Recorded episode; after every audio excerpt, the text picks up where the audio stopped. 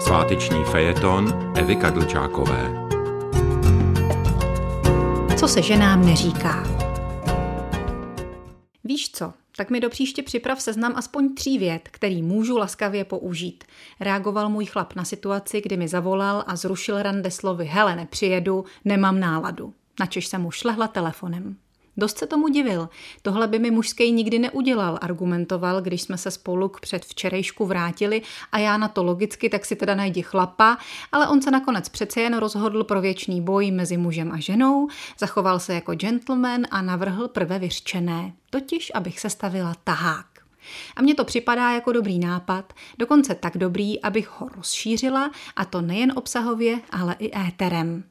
Zde je tedy seznam věd, které se ženám nesmějí říkat, protože oni si je vykládají po svém.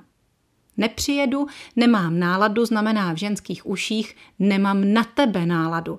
A tak něco takového nesmíte za žádnou cenu vyslovit. Stlumte vášně a přimějte se k formulaci Miláčku, promiň, vím, že se snad dnešek těšila, ale musím to zrušit, jsem protivnej i sám sobě, skazil bych nám celý večer. Tohle žena už vezme a ještě bude vděčná, jakého má ohleduplného maníka. Další zakázaná věta. Nepřibrala si? Za tu by žena zabíjela. Jestli už nutně máte potřebu upozornit je na něco, co rozhodně ví a s čím se už tak dost trápí, vyřkněte maximálně mám radost, že ti chutná. Ty, že nemáš co na sebe, nebuď směšná, tak to pr. Žena vašeho srdce může být legrační, může být vtipná i potrhlá, ale nikdy ne směšná.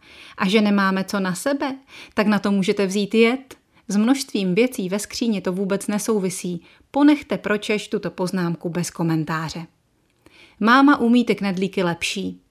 Tak jestli máma umí ty knedlíky lepší, tak si jdi na oběd k mámě. Taky už jste někdy nějakou podobnou konverzaci absolvovali? Chcete-li se jí vyhnout a upozorňuju, že u prudších dám může dokonce vyústit ve zvolání a už se nikdy nevracej.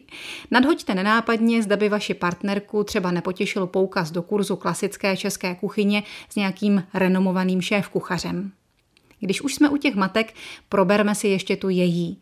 I kdyby se s ní naprosto nesnášela a bez přestání si na ně stěžovala, nikdy to nesmíte pochopit jako výzvu k vlastnímu odsudku.